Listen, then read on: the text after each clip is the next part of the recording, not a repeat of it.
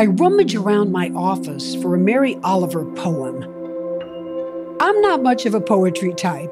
Why hint around? Just come out and say it. But Mary Oliver is the one poet who does speak to me. And it's that one work of hers I just know it's going to give me a spark. Here it is The Summer Day. And here is specifically that last brilliant line Tell me, what is it you plan to do with your one wild and precious life? I recite that line multiple times daily over the month I turn 60. I'm ready. I'm ready to catapult myself back to not a fingernail better. It's been decades since I've been a champion swimmer, but one epic venture still swims around in the back of my imagination. It's known as the Mount Everest of the Earth's oceans, the crossing between Havana and Key West. I tried it once, way back at age 28, and failed.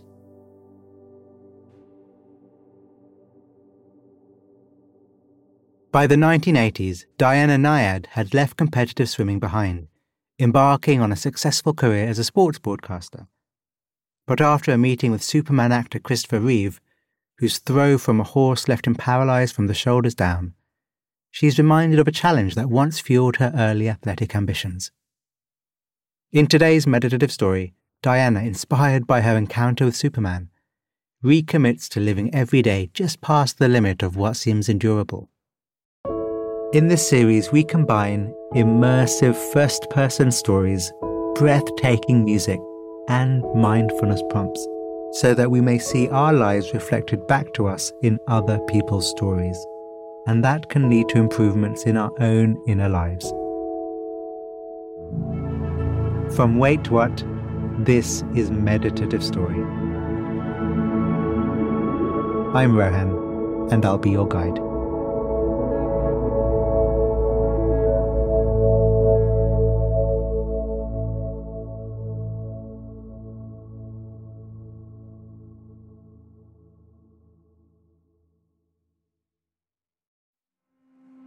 The body relaxed. The body breathing. Your senses open. Your mind open. Meeting the world.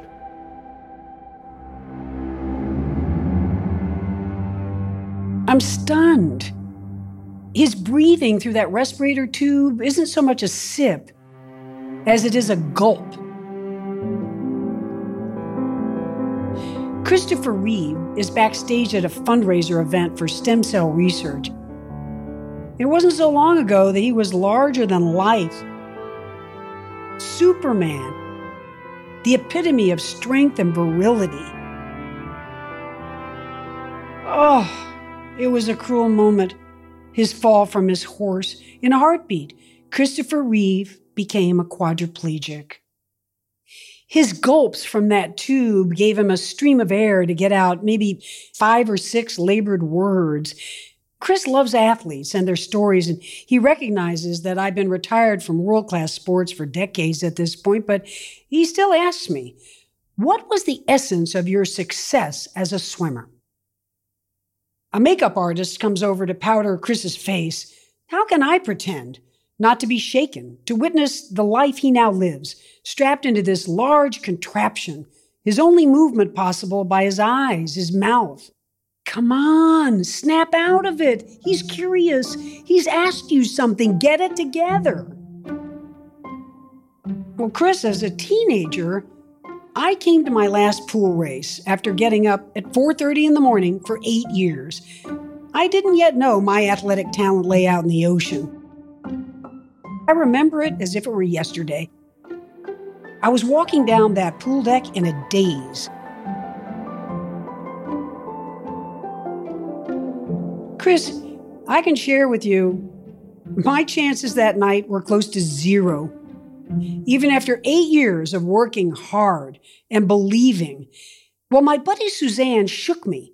She said, What in the world are you thinking about? You're in a fog. So Suzanne grabbed my shoulders, put her face within inches of mine, and she barked at me.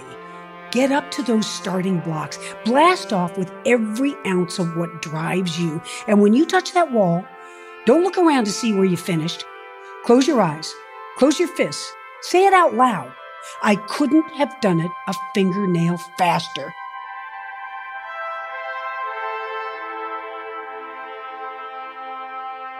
I'm telling you, Chris, I remember Suzanne's every word, even all these decades later.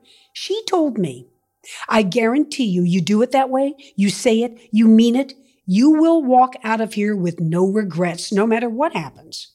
So, Chris, that's the way I swam that race, the last race of my youth. I walked off the pool deck that night with a philosophy for life. I literally stopped, looked up to the night sky, and I said to myself, every day of your life. No matter what you do, do it so you can't do it a fingernail better. No regrets. Chris stares at me pointedly and he presses me. So, you promised yourself a long time ago to live every day so you couldn't live it a fingernail better. Have you kept that promise? He stops me cold I really don't have to think about it. I say one word to Chris hardly. Chris's handlers come and he's off for his appearance, and as he's wheeled away, I can't help but stare after him, in part because it hits me that in a nanosecond, any one of us could lose all that we so easily take for granted. The other thing is this here I am face to face with someone I've never met before for only a scant few minutes, yet he unabashedly calls into question how I'm going about my life. A year later, it's 2000 and the Olympics are in Sydney. It's the day of the center stage event, the men's 100 meter dash, I'm with Fox Sports and we don't have the broadcast rights, so we're piled up with maybe a pool of 100 crews way down at the end of the track. It's my 20th year as a sports announcer, but I'm nowhere close to being jaded about the majesty of the Olympic Games. I still buy in to the swifter, higher, stronger ethos of the ancient Greeks. The gun sounds. Bam! After the race, a Dudley Do Right looking young announcer in the pool with us, carved jaw, no hair out of place, beams as he says to me, Well, it just doesn't get any better than this, does it? Something suddenly washes over me. It's as if I've gone instantly deaf. The loud crowd, the pageantry, the track announcer, it all goes stone silent I don't answer Dudley Do Right. I don't even say goodbye to my crew. I pick up my backpack and I start walking. Not to the media bus, but through the outskirts of Sydney into town. It must be six or seven miles that I'm walking, not really taking in the sights, but more as if in a trance. I've got the wrong shoes for a long walk. Blisters are bubbling up on each heel but I silently press on all the way to the Sydney Opera House Bridge. I never complain about my career of following the best in the world pursue their excellence, but today, for the first time, gazing out across Sydney Harbor, I'm overwhelmed with an angst. It hits me hard. I'm merely a spectator. That's who I've become a full time spectator. I no longer chase my own dreams, I traipse around after others chasing their dreams.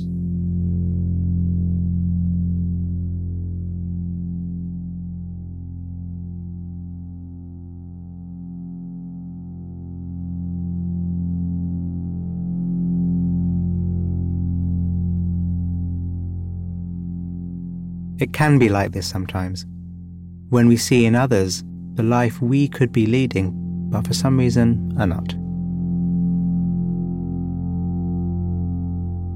Let's walk alongside Diana on her long walk back to her hotel. Just be there for her.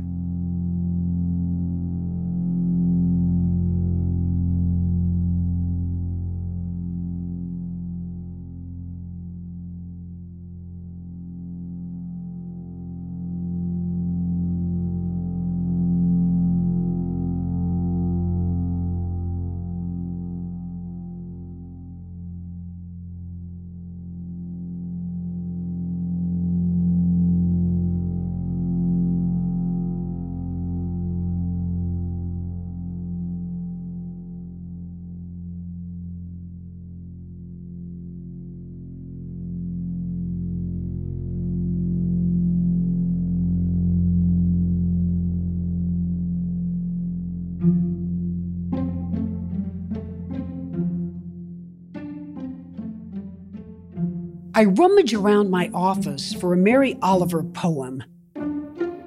I'm not much of a poetry type. Why hint around? Just come out and say it.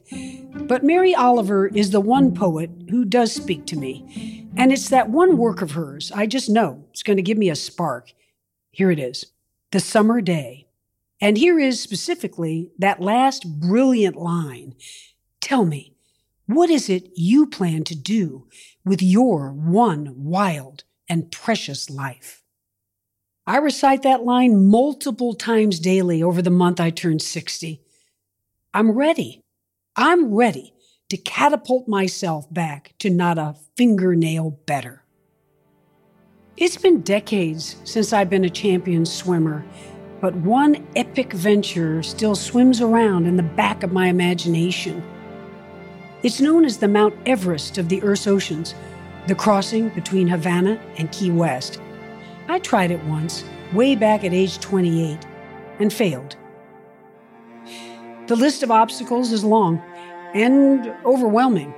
The dangerous sharks of the tropics, the summer storms that come in with no warning at 60 miles per hour, the deadly box jellyfish the powerful Gulf Stream tugging you hard east when you need to swim north. The obstacles out in that vast ocean haven't changed, but 30 years later, my mindset, the core of my being, has changed.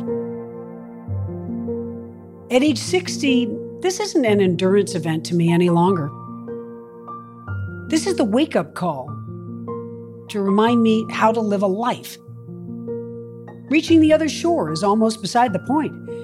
It's more so a journey of lifelong friendships, of trust in team, of unrelenting resolve, of grandissimo adventure. Chris Reeve has passed away at this point, but I so wish I could tell him I'm back, back to living every day, so I just can't live it a fingernail better.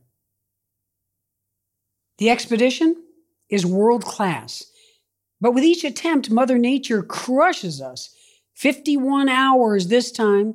Unpredicted heavy seas take us far off course. 48 hours this time. The box jellyfish nearly take my life. We try and we fail four times.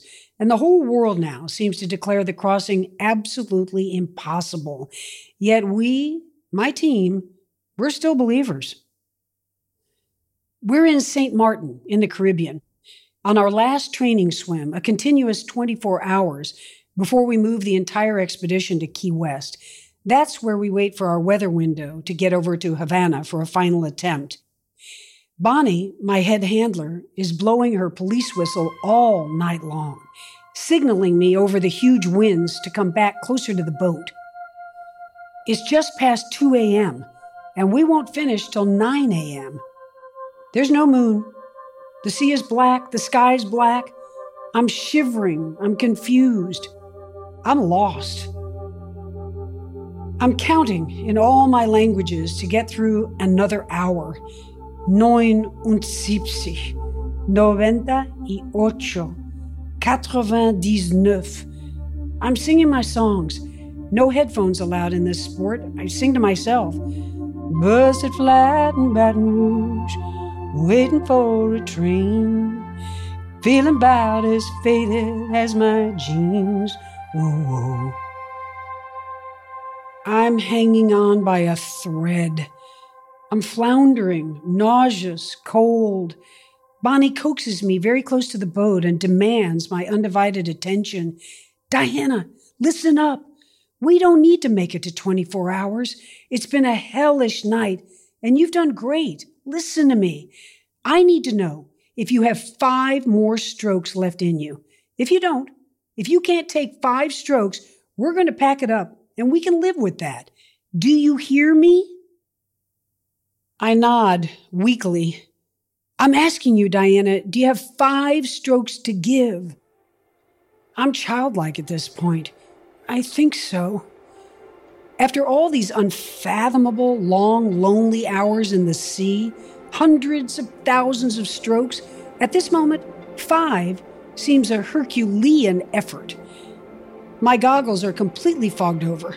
My teeth are chattering. The lights on the boat seem a mirage, and I can't figure out what they are. Bonnie prompts me gently again. Just five strokes. Come on, show me how tough you are. I put my head down and gingerly pull the left arm out. It's painstaking. Now the right arm. One, two,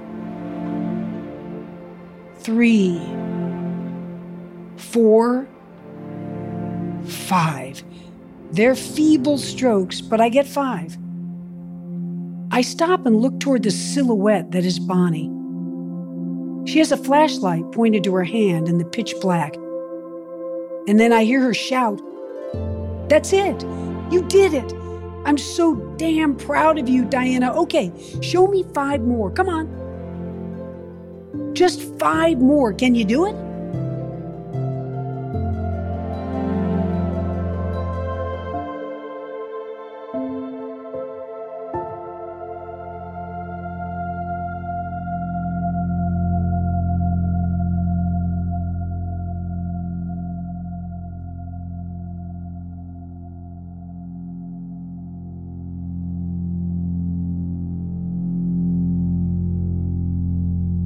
Just five more. Diana has been pushed to the edge of what she feels capable of. Stroke by stroke, her doubt disappears. Let's be part of Diana's support team too, and take five breaths, fully conscious, to help her time her strokes.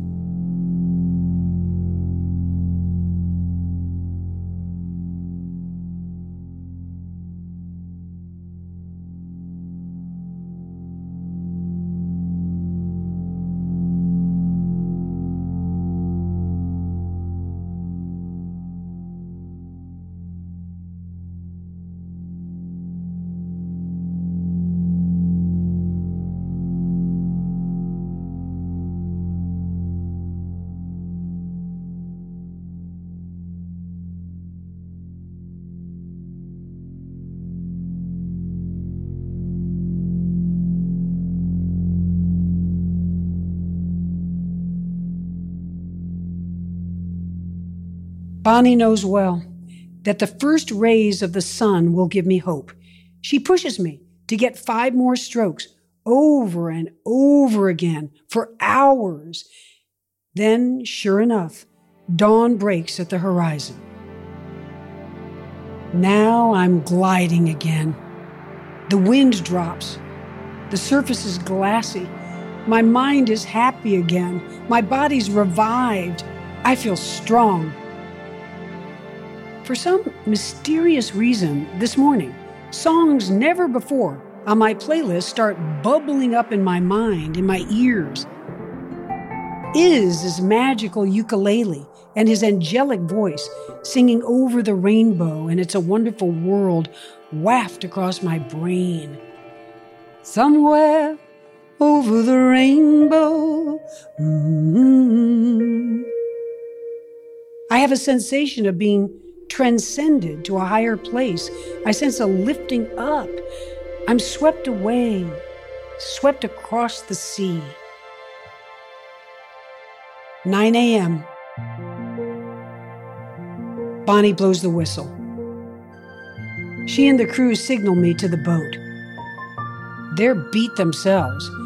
They erupt into applause when I pick up my head and rip my cap off. Bonnie's in tears. And I say to her, Bonnie, you know why I'm going to make it finally this time? I've somehow this morning transcended from an athlete to a citizen of planet Earth. How many hours have I spent in the beautiful oceans of the world? But this morning is the first time I've fallen head over heels in love with this blue jewel of a planet of ours. I was just swimming these last few hours in utter awe this Cuba swim is bigger than you and me, Bonnie, bigger than sports. It's our tribute to living this one wild and precious life. September 2nd, 2013. I stumble up onto Smathers Beach in Key West 110.86 miles, 52 hours, 54 minutes. That was an extreme black and white world chasing that big dream. Now, my professional athlete career is behind me. Now, I'm living a life of grays, a less dramatic life. Now it's up to me to find the rapture I felt out in the ocean in everyday life. I refuse to let the landing on that Key West beach stand as my life's high point. Didn't I claim the whole expedition was about the journey, the life lessons, not the triumphant ending? I hit the pillow these days and I say to myself, wow, I couldn't possibly have put an ounce more of my energy, my brain, my heart into that day. I am brimming with gratitude to take every last step of my old hound dog's life right along with him. As we stroll along the California shore, I'm reminded of the awe I felt out in the azure waters of the Caribbean. I get lost in laughing with my friends until we're giddy. The same way my teammates immersed ourselves in gazing together up at the two billion stars on a summer night. I'm the same person. I walk tall with that same character as the day I walked up onto that beach. Now, it's my time to step up as an activist for the polluted oceans I fell in love with. It's my time to tend to my treasured friendships as if they are Pulitzer Prizes. I'm flashing back to Christopher Reeve these days. Strapped down in that respirator machine, Chris was palpably confident. Even though his only movements were a blink of his eyes and the motion of his lips, he was a large presence. Actually, he was downright regal. At first, I thought what commanded my attention that night backstage with him was the shock that he was no longer physically capable. But the truth is, he captivated me because he was still Superman.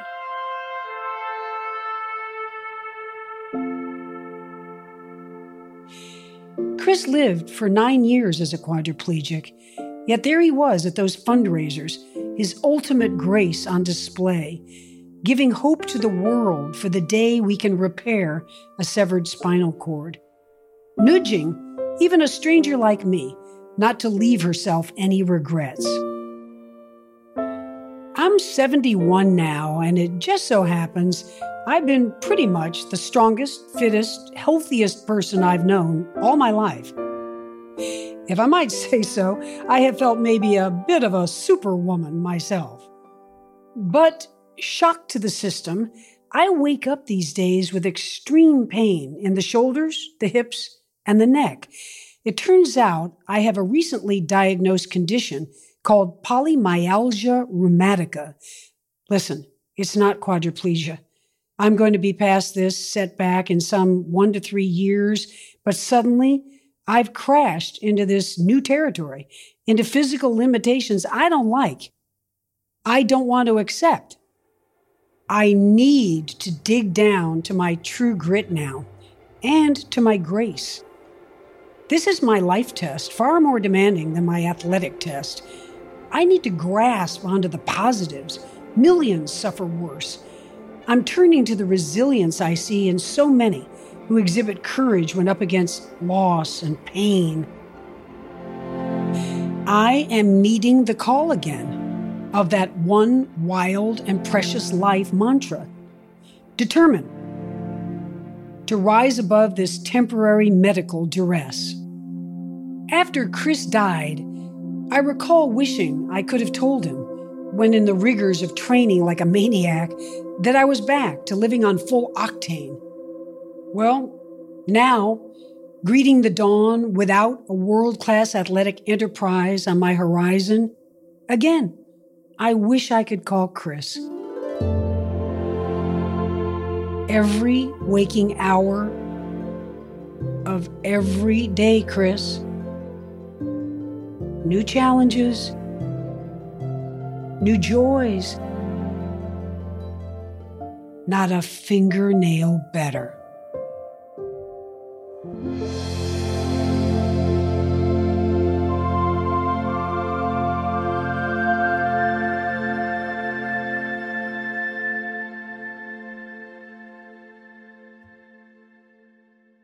Thank you, Diana. Tell me, what is it you plan to do with your one wild and precious life? That line from Mary Oliver's poem that Diana references is much loved, and for good reason. As Diana mentions, it's from The Summer Day, and it's just a wonderful example of how Oliver relates to nature and expresses the wonder that she finds there. That poem and that line is also dearly loved by many teachers in the mindfulness tradition. So let's use it as the inspiration for our closing meditation practice together. Tell me, what is it you plan to do with your one wild and precious life? Wild. Sit, stand, lie down, however your body is, whether moving or still, let it be and sense into its wildness. For me, I can feel a pulsing energy in my hands and a chattering energy in the mind. What does wildness feel like in you? In the body? In the mind? In the body mind?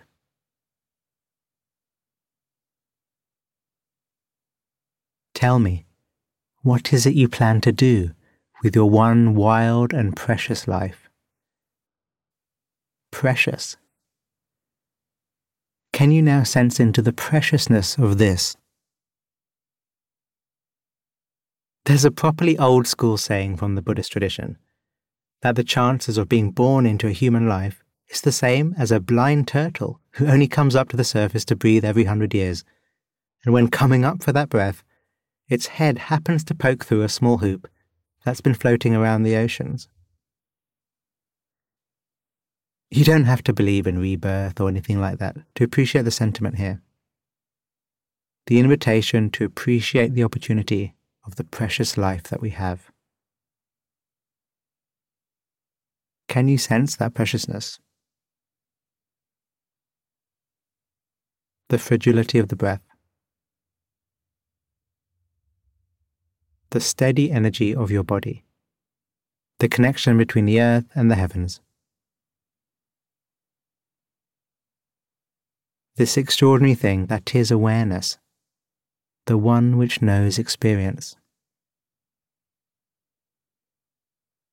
Putting any self judgment or doubt aside just for now, let's tune in to what can be known right now. There is preciousness here. Let it in. Allow it.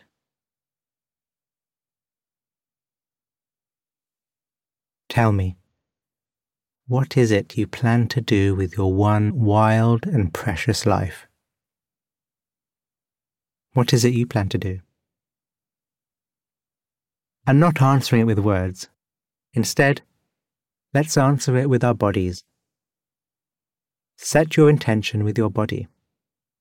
Take the posture you want to express in the world and feel it, absorb it really inhabit it.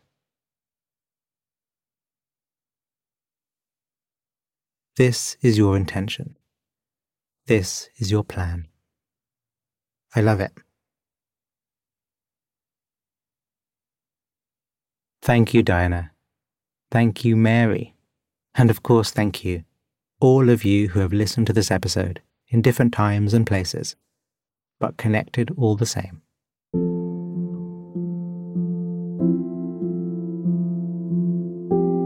See you soon.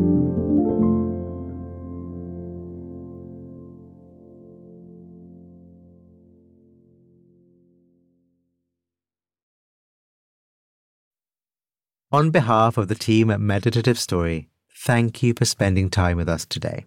We love creating the show for you. And if the show serves you in a meaningful way, we'd love to hear from you. Would you take a minute right now to write us a review in your podcast app. When you leave a review, it really inspires our team, and we're a group who derive so much energy from understanding how meditative story impacts you. It's also a way for you to pay it forward by helping others discover the show. So if leaving a review speaks to you today, we'd really appreciate it.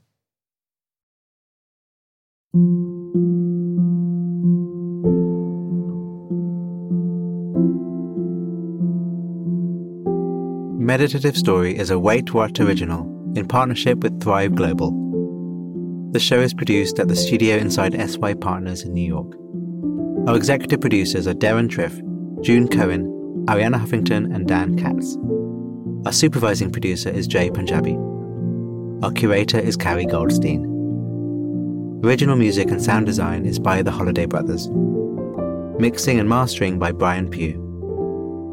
Special thanks to Anne Sachs, Juliana Stone, Summer Matthijs, Monica Lee, Lindsay Benoit O'Connell, Libby Duke, Smriti Sinha, Stephanie Gonzalez, and Sarah Sandman. And I'm Rohan Gunatillake, creator of the Buddhify meditation app and your host. Visit meditativestory.com to find the transcript for this episode.